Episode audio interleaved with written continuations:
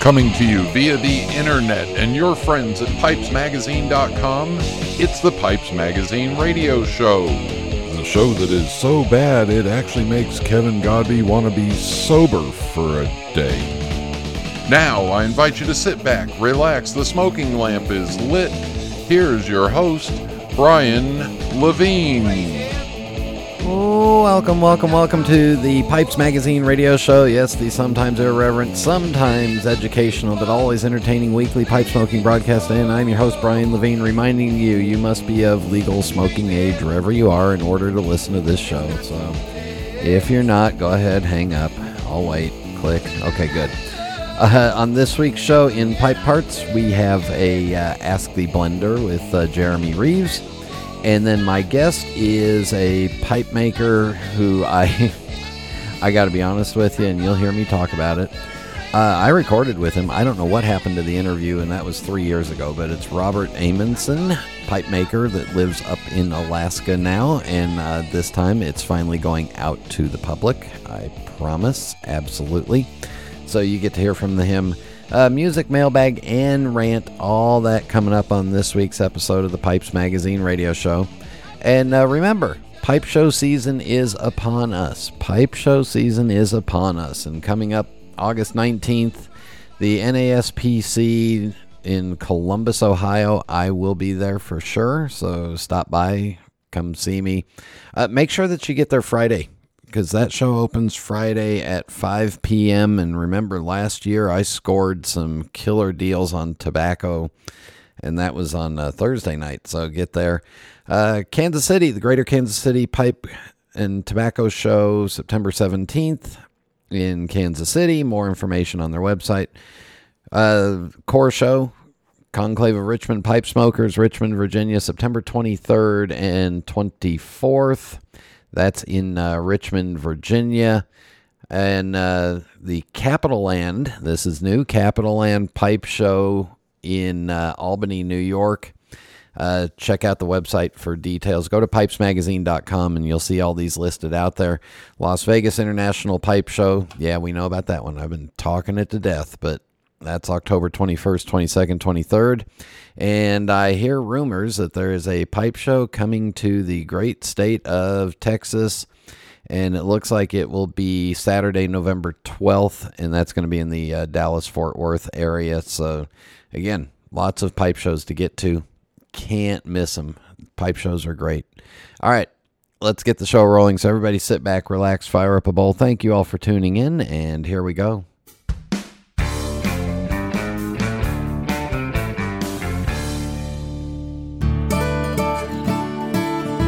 This is Phil Morgan, General Manager of Missouri Meerschaum Corncob Pipes in Washington, Missouri. Our mission since 1869 has been to produce great smoking pipes that anyone can afford. We guarantee our pipes won't be your most expensive, but they just might be the ones you smoke the most. At Missouri Meerschaum Company, we don't just sell our corncob pipes. We grow them, make them, and smoke them.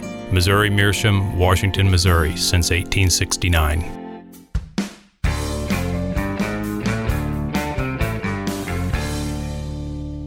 And we are back on the Pipes Magazine Radio Show, and for Pipe Parts, joining us is the head blender, head stylist, head guru of Cornell and Deal, Jeremy Reeves. Jeremy, welcome back. Thank you so much, Brian.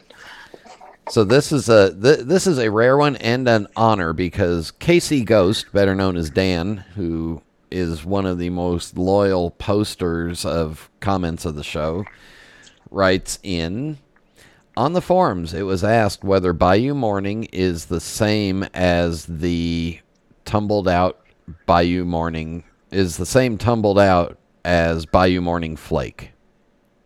So let's go to the expert. Is Bayou Morning Flake the same blend as Bayou Morning, just one's rubbed out? So we make Bayou Morning and Bayou Morning Flake with the exact same tobaccos, but where Bayou Morning is ribbon cut tobacco, we make enough Bayou Morning to go into whatever quantity of 2 ounce that we need, whatever quantity of 8 ounce we need, and whatever quantity of bulk that we need at any given time, all at the same time. So there is no difference between Bayou Morning ribbon in 2 ounce, 8 ounce, and bulk. And there is no difference in terms of the tobaccos that are used when we make Bayou Morning Flake. But in order to make the flake, we can't use ribbon cut tobaccos. So we're using the exact same grade of Red Virginia. We're using the exact same stoved grade of Virginia. We're using the exact same bright grade of Virginia. And we're using the exact same proportions of those things. And we're also using the same perique.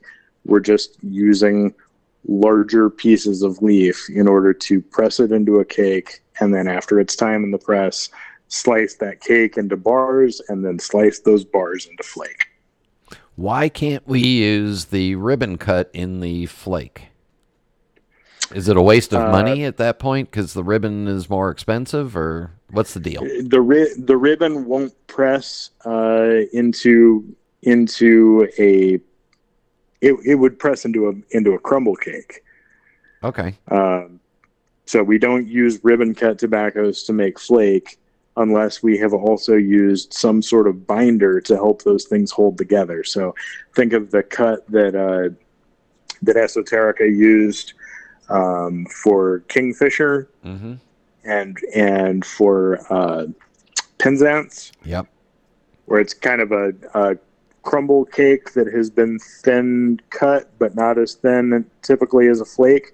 We have a blend called Sunset Harbor Flake that is processed that same way. It's a crumble flake, but we use an added binder to help that flake hold together better, because it's not large pieces of leaf that have been pressed into a flake. So we make Bayou Morning Flake using large pieces of the same tobaccos that are ribbon cut to make regular Bayou Morning.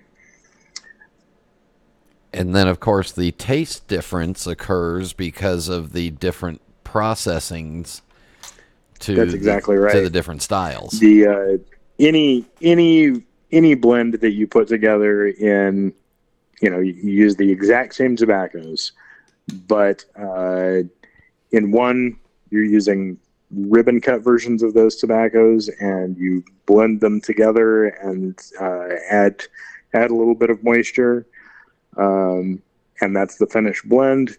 Or you use leaf versions of those tobaccos, blend them together, and press them for a period of time, and then slice them and cut it into flake.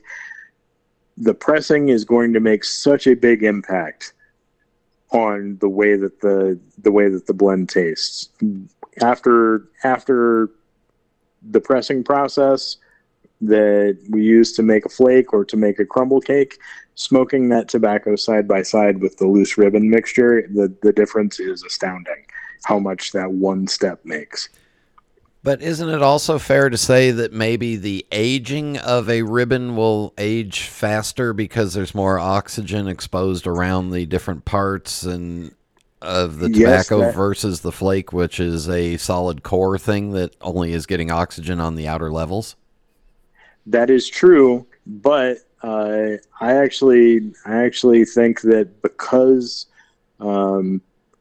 flake has started its process with very little oxygen touching the majority of the volume of the tobacco, you actually have anaerobic fermentation that is beginning in the core of that block.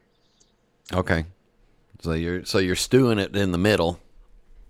Yep. So you're still you've got this different style of fermentation that is happening at the beginning of this process, and then you're introducing oxygen when you cut it.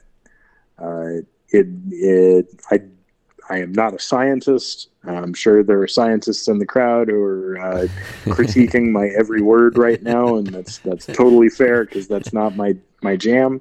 All I know is that I can tell you from experience consistently the flake version of something using the exact same components as a ribbon version of something tastes totally different. If there's any scientists that are listening, and over the years they've gotten very patient with my complete butchering of the sciences down to, well, I think it smells betterly, you know. But then the real thing that would be interesting to do is to buy a tin of Bayou Morning and a tin of Bayou Morning Flake. At the same time, age them for the same amount of time, and then smoke them side by side, and then you get to tweak and vary the flake with how you rub it out or how you pack it even further to see which one you like better and to see the difference. Yeah, that's a great idea. And then Jeremy's got to make more of it because he doesn't. From a production standpoint, time-wise, I would imagine the flake has a little more time because you've got to press it and cut it. But then also the ribbon's got a little more time because you've got to use those tobaccos. You got to use the specific the rubbed out. You have to use the ribbon, and then you have to mix. Blending with ribbon is not always easy because you want to get the right mixture too. That's right. I mean, blending, whether you're using leaf or whether you're using ribbon cut, it's the same basic process, and it has the same basic challenges of trying to get a consistent mix. It's like a chicken soup, and you want to make sure that there's chicken in every spoonful, and not just all sitting at the bottom, and then the first part's all soup. That's right. See, I made it scientifically simple because everybody understands chicken soup. So, Dan, I hope that answered your question. And Jeremy, thank you very much. Thank you, Brian. And thank you, Dan, for the question. And we'll be back in just a minute. This is Internet Radio. Since its beginnings in 1876, Savinelli has become more than just a pipe factory. It's become a lifestyle. From sourcing the finest Mediterranean briar and partnering with local artisans to acquire unique accents, to expanding their catalog each year with new innovative series, Savinelli produces high-quality Italian pipes that serve as a reflection of your individual tastes. With a portfolio that ranges from rugged designs fit for the outdoors to elegant pieces destined for black tie galas, Savinelli is more than a mark. They're a way to help you make your mark. We are back on the Pipes Magazine radio show, and joining us is a pipe maker who has a very rare distinction that I've screwed up. But I'll tell you about that in just a minute. But a pipe maker, and I believe you might be the northernmost pipe maker in the world because Robert Amundson from Alaska, welcome to the Pipes Magazine radio show. Hello, Brian. It's nice to be here. All right. So first of all, I'm just going to out myself because you and I recorded an interview about 3 years ago, and I have no idea what happened to it. It never went out. So, you know, like I've said before on the show, I am not perfect. And if my wife is listening to this, she's agreeing with it 112%. But thanks for doing this again, and I apologize it got lost before. But all right, so let's get to know you. Where did you grow up, and what did you want to be when you grew up? I grew up in the Midwest, and I would say where I grew up, most people, you know, you grew up and you wanted to be some type of construction worker. And I'd say at the age of probably 10, that's kind of what I had envisioned. And so I was big into carpentry and stuff like that. And then later became an engineer. I ran equipment and stuff like that. Wow. But yeah, that's kind of the direction like everybody kind of took from where I came from. And it wasn't until much later that I got interested in pipes. Yeah. All right. So how did pipe smoking come into your life? Well, I do remember my dad had a set of pipes. I think it was 3, and he had smoked those, I'd say, probably in the 70s before us kids came along. And I remember one in particular. It was a Falcon, and it had a real unique bowl to it, blasted. But that was always a pipe that intrigued me. And of course, being kids, we were, tempted to try it, in which we did, and choked quite nicely on trying to smoke it. But then I don't think I touched a pipe until I was out of high school, and then it just became like this once a year thing, and it was usually during like October, during duck season. And it was just kind of something to pass the time when you're just sitting there waiting for birds. But I would say in 2014 is when I really got immersed in pipe smoking. Any idea what kind of triggered you to dive right in? What inspired you? Do you wish you could go back and change that? Well, the dive into pipe smoking, I don't think that really changed, but the dive into becoming a carver, that was a definitive moment. We were actually living in Washington, and there's a small town there, it's Poulsbo, and we were in a shop there, and it was a nice little nautical pipe shop. And we went in there, and I found, I believe it was a Savinelli 302 was the shape, kind of like that author shape. Mm-hmm. And I bought the pipe, and while we were standing there, there was a block of wood there. And I'm like, so what's the deal with that? And the guy's like, well, that's briar. That's what these pipes are made out of. I'm sitting there thinking to myself, how much did I just spend on this pipe? This block of wood's like $25. It's only virtually 2 holes in a stem. I know I can do this. So I bought it, and that was the point of no return. If you ask my wife, she's like, after that, you might as well said we just jumped both feet in. So that was the point of divorce. Yeah, pretty close.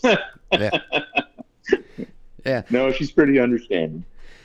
Yeah, so, all right, before we get into pipe making and all that stuff, let's talk about where you live, because you live just shy of the Arctic Circle in Alaska. In fact, there's a town called North Pole that's actually south of you, right? Correct, about 6 miles south. Alaskans have such a sense of humor. So what took you up to, you're in the Fairbanks area, which makes you the most northern pipe maker that I know of in the world, but what took you up there? My wife's job had brought us up here, and it is actually some place that I'd always wanted to visit. I didn't know if I ever wanted to stay here, but now that we're here, we're trying to stay here as long as we can. It sounds funny to say this, but the weather's really nice.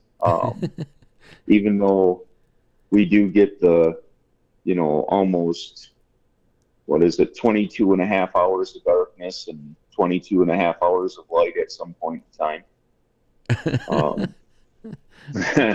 And it does hit, I think this winter we got down negative 45, nearing negative 50, for about 4 weeks. It wasn't terrible, but I'm not saying that it's fun either. I'm sorry, negative 45, negative 50 Fahrenheit. Yeah, no. So there's a lot of indoor time during the winter. Yeah, which is good for a pipe maker. Yeah. How does that work out as a parent of 2 kids, though? It's four kids. Four kids. Well, we know. All right, so more have come along. Yep. It works out pretty well. With me being, what do I want to say? Like a shop person, I spend a lot of time in the shops. So do my kids. They, they build birdhouses and stuff when it's minus 40, and they send them home to Grandpa where it's only like 50 degrees. So, because we have no birds, No, there are no birds that are living in birdhouses up here right now. There is nothing living in minus 40 or 50. During the wintertime, I would imagine there's not much of a problem with cockroaches, ants, and spiders either. No, not really. We don't have a whole much for a populace of bugs, but we sure do have plenty of mosquitoes come spring. Yeah. I've heard stories of Alaska and April, May, and June. You got to go out with a face shield on to get through some of those swaths of mosquitoes. Oh yeah, most definitely. Yeah. So, all right, back to pipe making for now. So when you started making a pipe, did you do the usual, go on YouTube and then start asking friends and stuff? And no, when I'm not much of a tech guy. I am terrible with internet, computers. I'm more hammers and nails and, mechanical things. So when I started, there was a guy at the pipe shop, and he had said, "Well, look up, this person and this person." I don't know how to do that. So, basically, I was borrowing pipes from other people, and then take them home, and I'd sketch them. And once I'd have them sketched out, I'd pull some schematics from them. Then I would try to replicate that shape. But then it didn't take me long, and I found the Seattle Pipe Club. Wow! And once I joined the Seattle Pipe Club, that was like a whole nother world that opened to me. It was a very humbling experience. People talk about the pipe community being friendly and stuff like that, and we all kind of have a shared camaraderie, which. Now I can see that, but as a new person going into that, it's like I just never met a group of people that were just, so accepting, so willing to just be like, "Oh, here, take this pipe home and study it." Yeah. Like, are you kidding me? No, take it home. So that really blew me away. And then I had met one real prominent member of Seattle Pipe Club that basically changed everything for me, and it was Joe Lankford. Oh yeah. And so I had known Joe for, I don't know, maybe a year or so, and Joe's like, "Robert, why don't you come on over to the house?" He goes, "Take a look at some of my pipes." I'm like, "Oh, okay." So I went over there, and I walk into Joe's house, and Joe's got, I don't know how to explain it, like a little shoe box, like a little plastic bin. And he's like, "Go ahead, just look through there, see if there's anything you like." And the first pipe I pull out, it was a S-Bang, I think it was a rusticated pot. And I rolled it over, of course I didn't know it said bang on it, I rolled it over. Whoa, like, Joe. I set it on the table. I didn't even want to touch it, because I'd heard the name S-Bang being thrown around. This is a very, high-dollar pipe. I didn't even want to touch it. I'm like, "Joe, you want me to wear gloves or something?" He's just laughing. But he exposed to me, all the Danish pipes. So, early on I was able to hold, like S-Bangs, Conovitz, Nana's work. So that really set the tone for me for going forward. And I mean, Joe was, I mean, he's absolutely huge in my being able to learn early on. We're going to take a break right here. When we come back, we'll talk more with Robert. So stay with us. We'll be back in just a minute.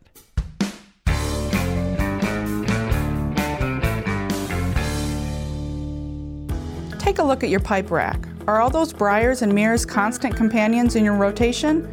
Or are there some that you gravitate to more than others? Are there some that you simply don't smoke anymore? Through SmokingPipes.com's estate trade program, you can transform those underused pipes into immediate cash or store credit. Just send us your pipes and we'll unpack, inspect, and evaluate them based on extensive market research and over 20 years of experience. Then we'll contact you with a detailed offer for your choice of cash or store credit, valid on any items in our vast selection of pipes, tobacco, cigars, and accessories. If you're not happy with our quote, we'll return your pipes free of charge to domestic addresses. It's that simple. Join the thousands of Smoking Pipes customers who have benefited from this program and start your trade today by contacting us at 888-366-0345. That's 888-366-0345.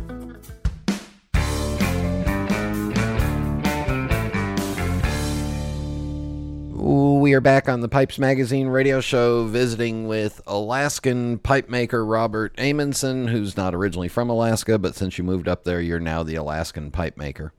So being able to hang out with Joe for a while, you know, because you lived down in Seattle for a while, right? Yeah, correct. Yeah. So what do you think, what were you seeing in those pipes that you hadn't seen before? What were you feeling? I always love how somebody who has woodworking knowledge, when they start looking at other woodworking, I like to watch them and try to figure out, all right, what are they doing? You know, what are they looking at? What was it for you? For me, I think it was like, so one of the first pipes that really just, you know, there were two pipes that really drew me in. One was by Yes, and it was just a straight billiard. And I can remember I pulled some schematics off of that pipe, you know, and that was one pipe that I was like, all right, I want to go home and I want to try to replicate this. And Joe had called me, you know, a couple days later, and he's like, how's it going? I'm like, I'm totally questioning all of my existence right now, Joe. And he's like, what are you talking about? And I'm like, I don't know how something that looks so simple can be so difficult to make. And he just laughed.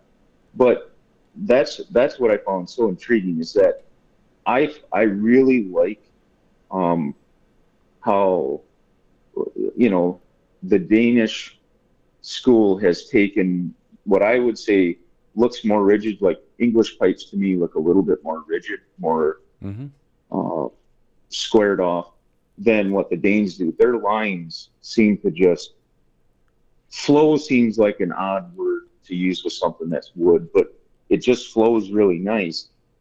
But those subtleties make it look so simple, and yet when it comes down to trying to make it, it is so difficult.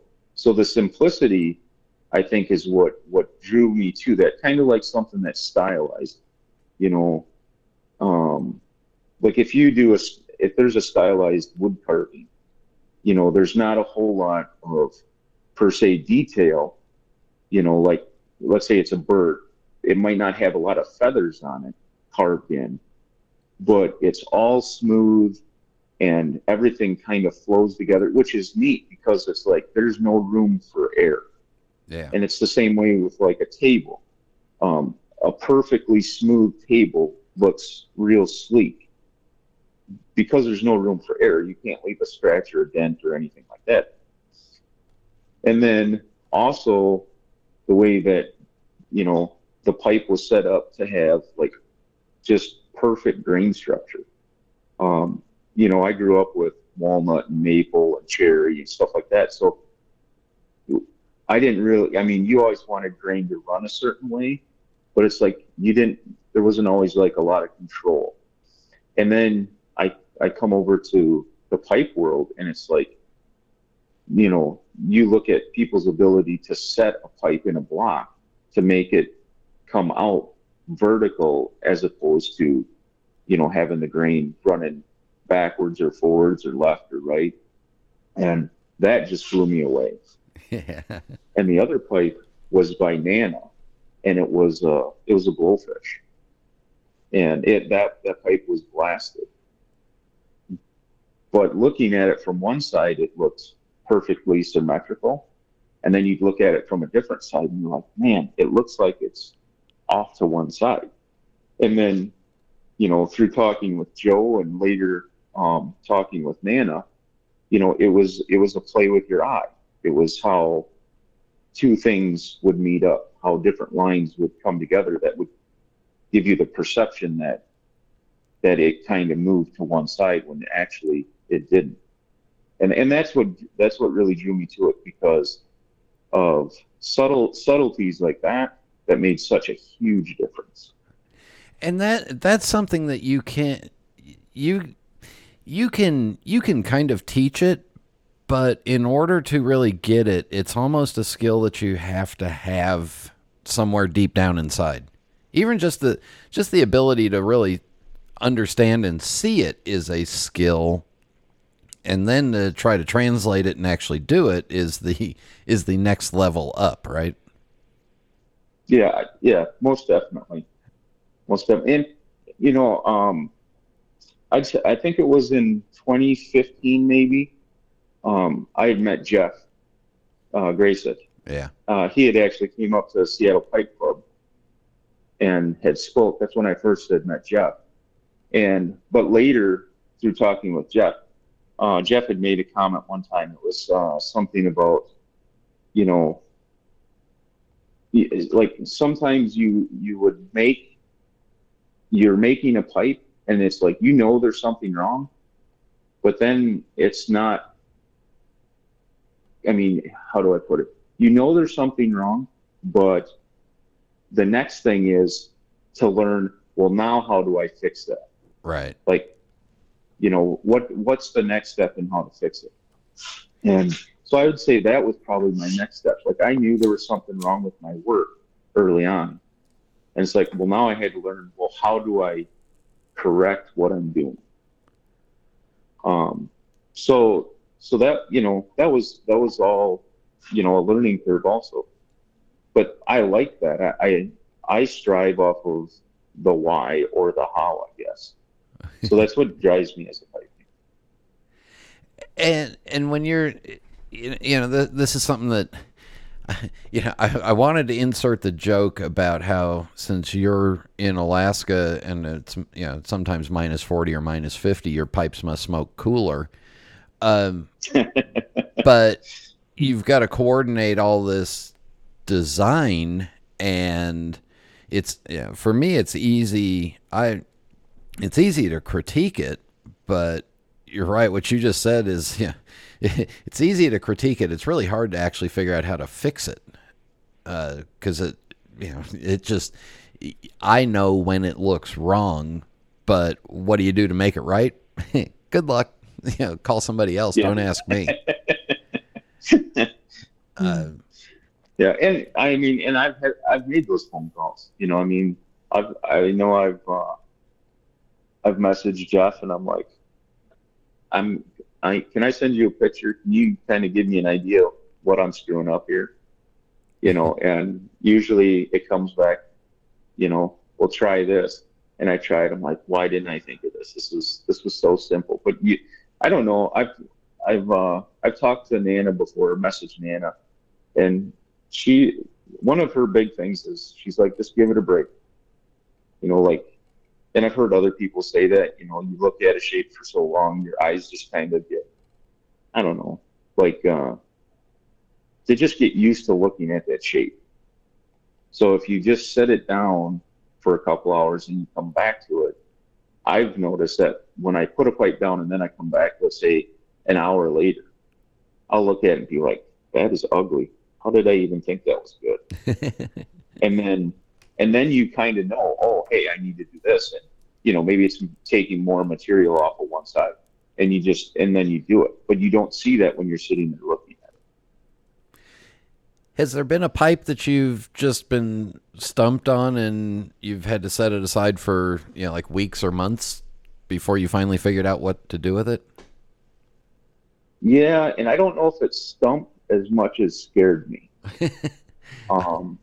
Like, because I was, I know exactly which pipe it was. I was making the last time the Kansas City show was doing their the 7-day set carving contest. Yep. It was the last year that they did it, and then they ended up canceling it because of COVID. And I believe that year it was any style, but it had to stand. Huh. And I wanted to make something just completely out of my wheelhouse. So I chose to make a standing blowfish, like a fugu style blowfish. And so I had spent probably a month sketching this thing out. I had it all in my brain on how I wanted it to look and end up. But when I came to putting it on a piece of wood, it was like, this block of briar was so pretty, and it's like, man, I do not want to screw this up. So every time I'd sit down with that block, I was more worried about screwing that block up than, you know, actually shaping. So it took me a long time to get through that pipe. And when it came out, I mean, it turned out to be a decent pipe, but that was probably the most difficult. That was completely out of my norm for something that I did. And I guess there's parts of the pipe making process where you've got to be afraid, because if you take off too much, you can't just put it back on. Yeah, I've actually started a pipe and basically wound up with sawdust at the end. So on those minus 40 or minus 50 nights, I would imagine, you know, a little block of briar would help keep you a little bit warm if you had to. Well, it does keep the fingers warm. Do you have to? I would imagine your workshop is heated to a sustainable level of climate, but when the briar is being shipped into you, do you wait until summertime so that it doesn't go through any super freezing temperatures or anything like that? Yeah, I try to set up all of my briar deliveries, and not all of them. You know, Postal Service and other shipping entities, they usually do pretty good. They're not outside very long. You know, so they get it here and get it to the door, and I'm usually there to receive it. But my big orders of briar, yeah, I try to get those delivered during the summer. If you're ordering stains and stuff like that, I guess all those delivery trucks have to have some sort of heat. Otherwise, all they'd be doing is delivering blocks of ice all week. Yeah, well, that's a funny thing. So like epoxy. I like to use a certain type of epoxy, and they will not ship that after, I believe it's after October. So I have to order all of my epoxy for what I figure I'm going to use for the next 9 months, because, you know, October to May is when they don't ship up here. So wow. I have to order all my epoxy, what I figure I'm going to use for the year throughout the winter. I have to order that and have it up here during the summer. They'll ship it during the summer, but I won't get any during the winter. And then the other climate issue you have is that it's not a real humid winter time either. I mean, it's bone dry and cold, right? Yeah, it is. It is severely dry up here. Like if you're sitting on a couch and you take a blanket off you too fast, you may restart your heart with as much, you know, static electricity we have. Yeah. So, and then if you've got, you know, pipes that are coming from that climate down to other climates, you know, do you do anything engineering wise to make sure that the pipe will survive the transition from from your climate to, you know, like where actual people live? Well, I don't really, I make them. So I would say the biggest thing I would worry about in the construction of my work would be, like, you know, how does the tenon fit? Yeah. And so, and I have the opposite, like when I've had people ship me pipes and, you know, that say, hey, you know, do you want to study this pipe, or, you know, could you buff this pipe for me, or, you know, whatever it is. Mm-hmm. When I get that pipe, I actually take it and I put it in a box. It's kind of like a small bulb, and then I put it in there. I'll take the cover off. I'll open the cover to the box, and then I leave it sit there. And then the next day I'll open the paper, the wrapping, and I try to let it climatize really slowly. Okay. Because I don't want that huge change. So a lot of times when I send people work too, it's like I tell them, you know, it doesn't matter if you take it out right away, but I wouldn't try to fidget with it right away, because, yeah, you know, when you get it, it's coming from up here. It might be so dry that, you know, the stem might seem loose, but if I send it to you and you're in Florida, you know, you might be like, hey, this stem isn't going to come out of here. I assure you it will come out, but you might have to give it time to actually acclimate to where you are. Yeah. So there's a couple. But I don't have too much. Yeah, there's a couple other issues involved in your location. So, yeah. And I would imagine the pipe smoking environment outdoors is not real conducive most of the year. But hopefully you can smoke in your workshop. Yeah. I really don't smoke when I'm working, but yeah. And I don't really smoke much at home, which is kind of odd. I like to get away and smoke, which I'm thankful that we have a small club here in town, or not really a club, but a place where we all meet and smoke. And that is really nice, because I like to get away, and that kind of lets me get into a different state when I smoke. Yeah. But I have had a customer bring me a pipe. He was actually up here in Alaska, and he's like, what can you do about this? And his pipe, he had walked outside with it, you know, on one of them -40 days, and he had been smoking it inside, and he walked outside with it. And he said it was like somebody dropped a firecracker in the bowl. There was a pop, and then, you know, a bunch of embers and soot came out. Uh-oh. And it cracked on both sides of the bowl from going from that extreme heat to that extreme cold. Yeah. So the rule is, if you take your pipe and you go outside, you get in the truck, you fire it up, you get over there, you got to let your pipe acclimate to the indoor weather before you fire it up again. Yep, indoor and just the reverse too, going outside. Yeah. You know, so. Wow. Yeah. Can we real quickly talk about the reason why your wife got moved up there? Yeah. So my wife is active duty. Yeah. So you are one of the unsung heroes. You are a military spouse, and thank you very much. Thank you. Yeah. Yep. How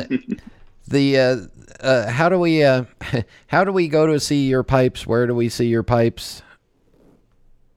The only place I have my work is on Instagram, and it's r.amundson_pipes. Very, very coyly hidden as your name and pipes. Yes, correct. Yeah. And price-wise, where do you start out at, and will you take commissions? So I start at $350 for a blast, and I go up to, for my very best, which is I am now double stamping my pipes, so I have what I call the bear grade, I have my stamp and then a bear underneath it. And those run right around 8.5 for that, for a pipe of that caliber. And then, yeah, I do take commissions. It's not a whole lot. I've got 5 right now on the bench. So, yeah. So, yeah, well, and that's also on top of 4 kids and a family and, you know, and a life, too. Yeah. and as we're recording this, it's July, so you got to go out and catch enough salmon to survive through the winter, so you're also doing that. Oh, yeah. Hanging reindeer meat and all the other things. But, Robert, we will wrap this up with the Fast 5 final questions. No right answer, no wrong answer, just whatever comes to your mind. Are you ready? Okay. Yep, sure am. What is your favorite pipe? My favorite pipe is an Eltang Saturn that was gifted to me by Joe Lankford as a Christmas present. Ooh. And what is your favorite tobacco? My favorite tobacco would be it's a McBaron's London Burley that I do not believe is in production. No, and they just did a limited run of it last year, and yeah. Yep. What is your favorite drink? Favorite drink would be a toss-up between coffee and water. Both highly required in that weather up there. Yes. When it's time to relax, do you prefer a book, a movie, or music?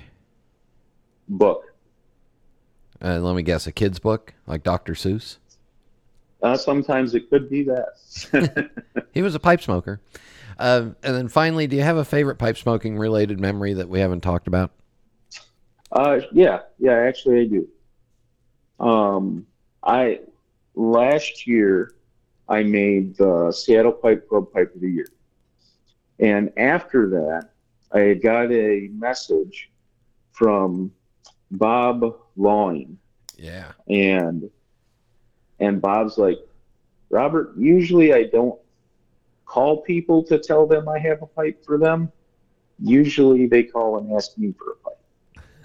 But he goes, I've got this pipe. He goes, and when I seen the pipe you made for Seattle Pipe Club, he goes, I knew this belonged to you. I was like, oh, okay. I go, he goes, it looks just like, he goes, the pipe you made looks just like this. And I'm like, all right. And he sends it to me. And it's a yes Conovitz. And it's blasted Lavat and with, looks like, I'd say it's not horn. So I'd say like an ivory cap and then, saddle stem, the whole deal. And so I bought that from Bob. He was nice enough to call and get that to me. And yeah, that's another one of my very treasured pipes. Yeah. Just to think that somebody had thought of me and would say something like that. Yeah. Just somebody said, wow, what a pipe you made looked like that. Yeah. Anyway, thank you for coming on and doing this again. And again, I apologize for making you do it again, but let's set a reminder. We'll do it again in 3 years and see. Yeah, right. Yeah. So, every 3 years we'll do this and we'll see how many of them actually make it onto the show. But thank you very much for coming on. It, Greg. Yeah, thank you. And we'll be back in just a minute. For over 150 years, Peterson has welcomed all pipe smokers. It's the preferred choice of the thinking man and the everyman alike, and our workshop too is a place of hospitality and warmth. Hi, I'm Glenn Whelan, and for me, Peterson is a family tradition I've known since my childhood. My dad, Tony Whelan Jr., worked at Peterson for 53 years and has been my home since 2003. From sweeping our factory on a Saturday morning, to managing our store, to now steering our international distribution, I've seen the craftsmanship poured into each Peterson pipe. It lives in Jason's discerning eye as he handcrafts our silver accents and in Wojciech's able hands as he carves our rustications. It abides in Willie's grading and in Warren's papering. Peterson has welcomed us as contributors to its legacy, and it's a welcome we always extend to you. Cade Mila Falcha, 100,000 welcomes, wherever you come from, whosoever you be. This is Internet Radio. And we are back on the Pipes Magazine Radio Show. Yep, check out everything Robert's doing. He's got an eye, and he had some really good exposure early on. So, all right, for music, time for a little Satchmo. Louis Armstrong, this one with Ella Fitzgerald. They Can't Take That Away From Me.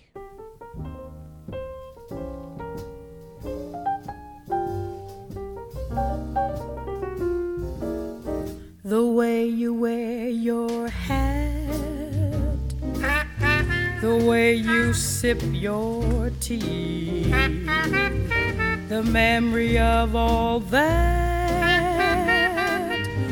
No, no, they can't take that away from me. The way your smile just beams, the way you sing off key, the way you haunt my dreams. No, no, they can't take that away from me. We may never, never meet again on the bumpy road to love.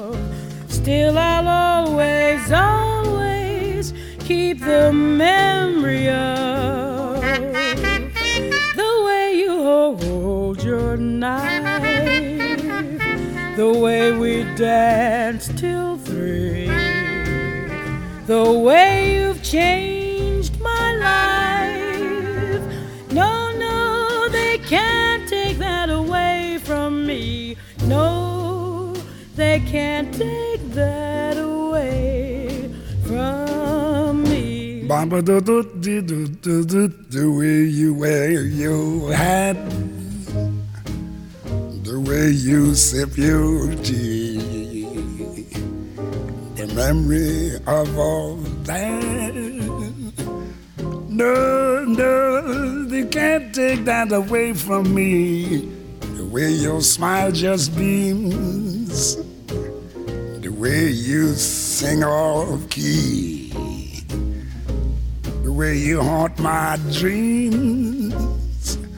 No, no, they can't take that away from me. We may never, never meet again on the bumpy road to love.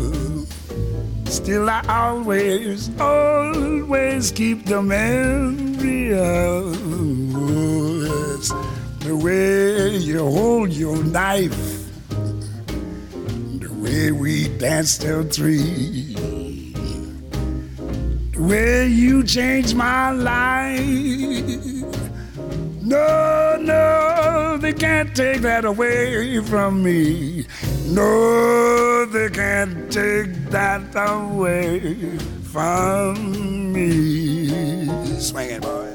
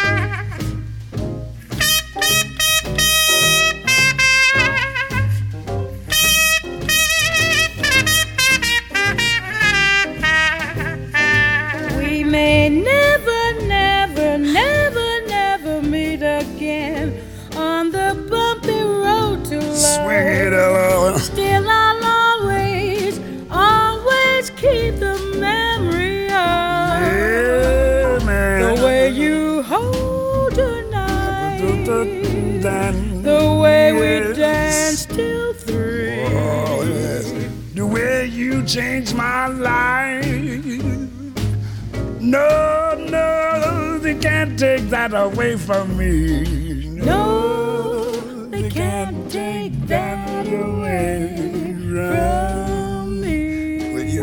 that again, dearie, please? No, they can't take that away from me. Here's some basic math for you.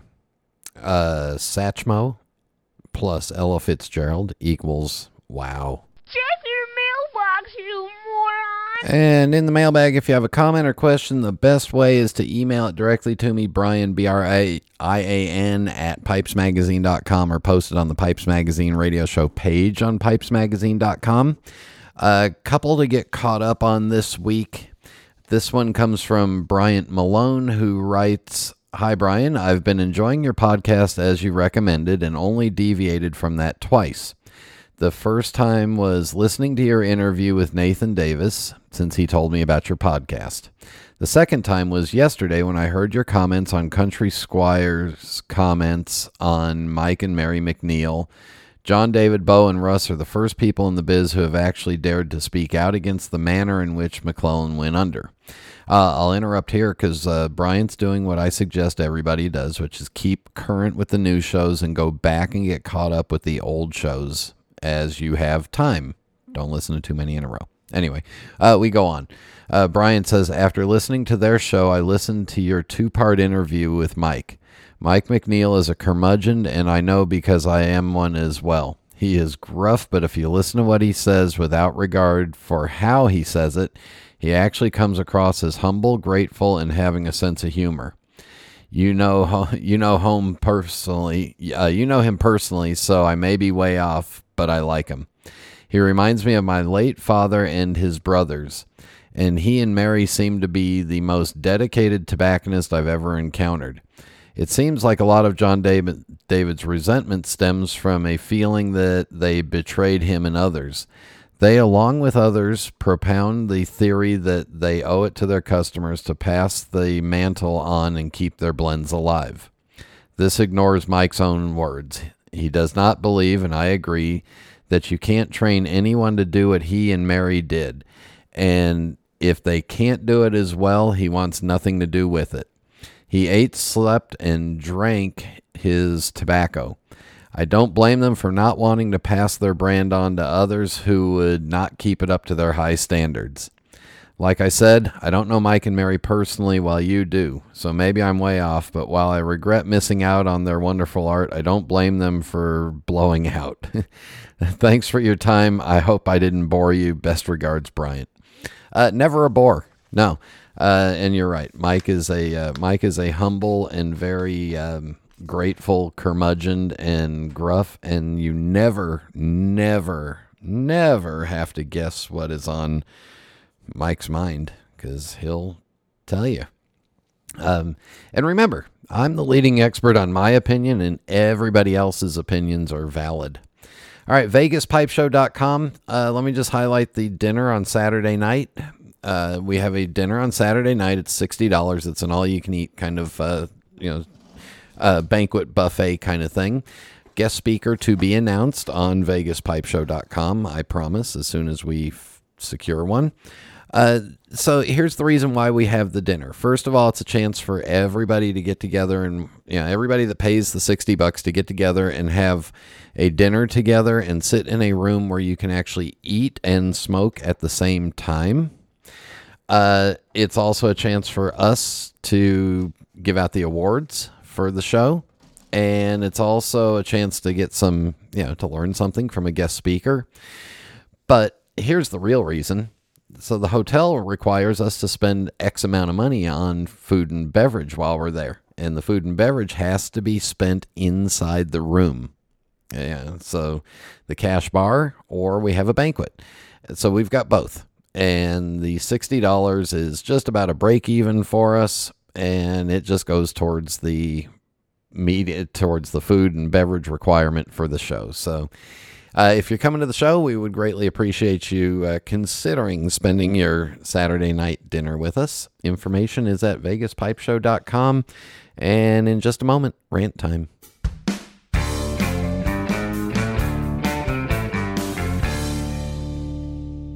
There's nothing quite like a good book, or my genuine Missouri Meerschaum corncob pipe. an American legend since 1869. It's the coolest, smoothest pipe I've ever owned. See for yourself at corncobpipe.com. Hi, I'm Jeremy Reeves, head blender of Cornell and Deal. We know pipe smoking is a personal journey. That's why our small team of blending and production experts take a personal approach in every step, preparing tobacco products just for you. We source top quality leaf through the personal connections we've made around the world, hand blend that leaf, and carefully package each tin. Each product, from special releases like our small batch line to our most popular mixtures like Autumn Evening, are made right here in South Carolina by professionals dedicated to providing the finest of smoking experiences. Lighting up a pipe is an exploration through evolving flavors, thoughts, memories, and even dreams. From our hands to yours, Cornell and Deal tobaccos are your passport for that voyage, provided by people who, like you, value the journey.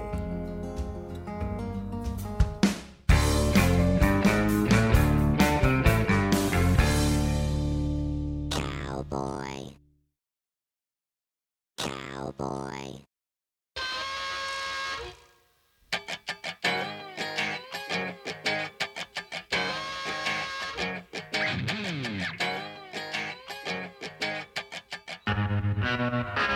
Actors, musicians, and artists. Are you listening? Are you ready? Well, it's politics time here in the United States again. Yeah, we've got a little election coming up. It's called the midterms in November. And of course, you know, I know how I want, you know. I always tell you, make sure and let people know that you, let the people running know that you smoke and you enjoy tobacco and leave it alone, okay? But here's my thing with actors, politicians, or actors, musicians, and all assorted artists. I really don't care who you're voting for. If you're a musician or an artist of some sort or an actor, I have an idea of how you might vote because of the types of music you might do, or the lyrics in your music, or the movies you might do, or the characters you might portray. I have an idea. But I really don't care how you are going to vote. So you coming out and you endorsing a politician doesn't change anything for me. All right. But I will warn you that just like you have the right as an actor or an artist or a musician to say what you want to say about who you think is running or who you think should be voting which way.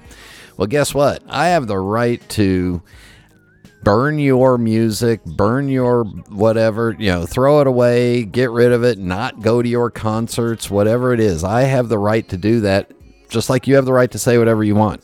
Don't get pissed off at me if I decide I'm not going to your concert because I don't like your politics.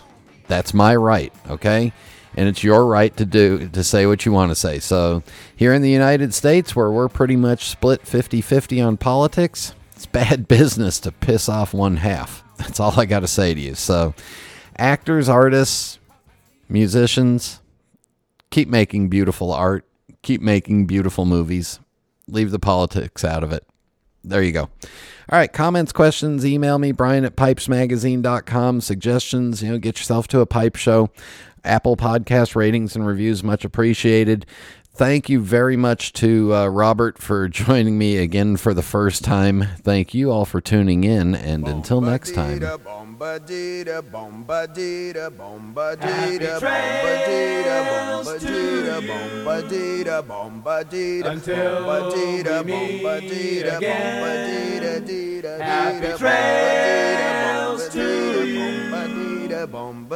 He's finding on the band. Who cares about the clouds when we're together? Just sing a song and think about sunny weather. Happy trails till we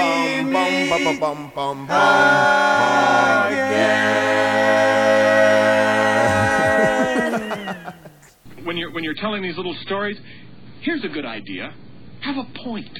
It makes it so much more interesting for the listener.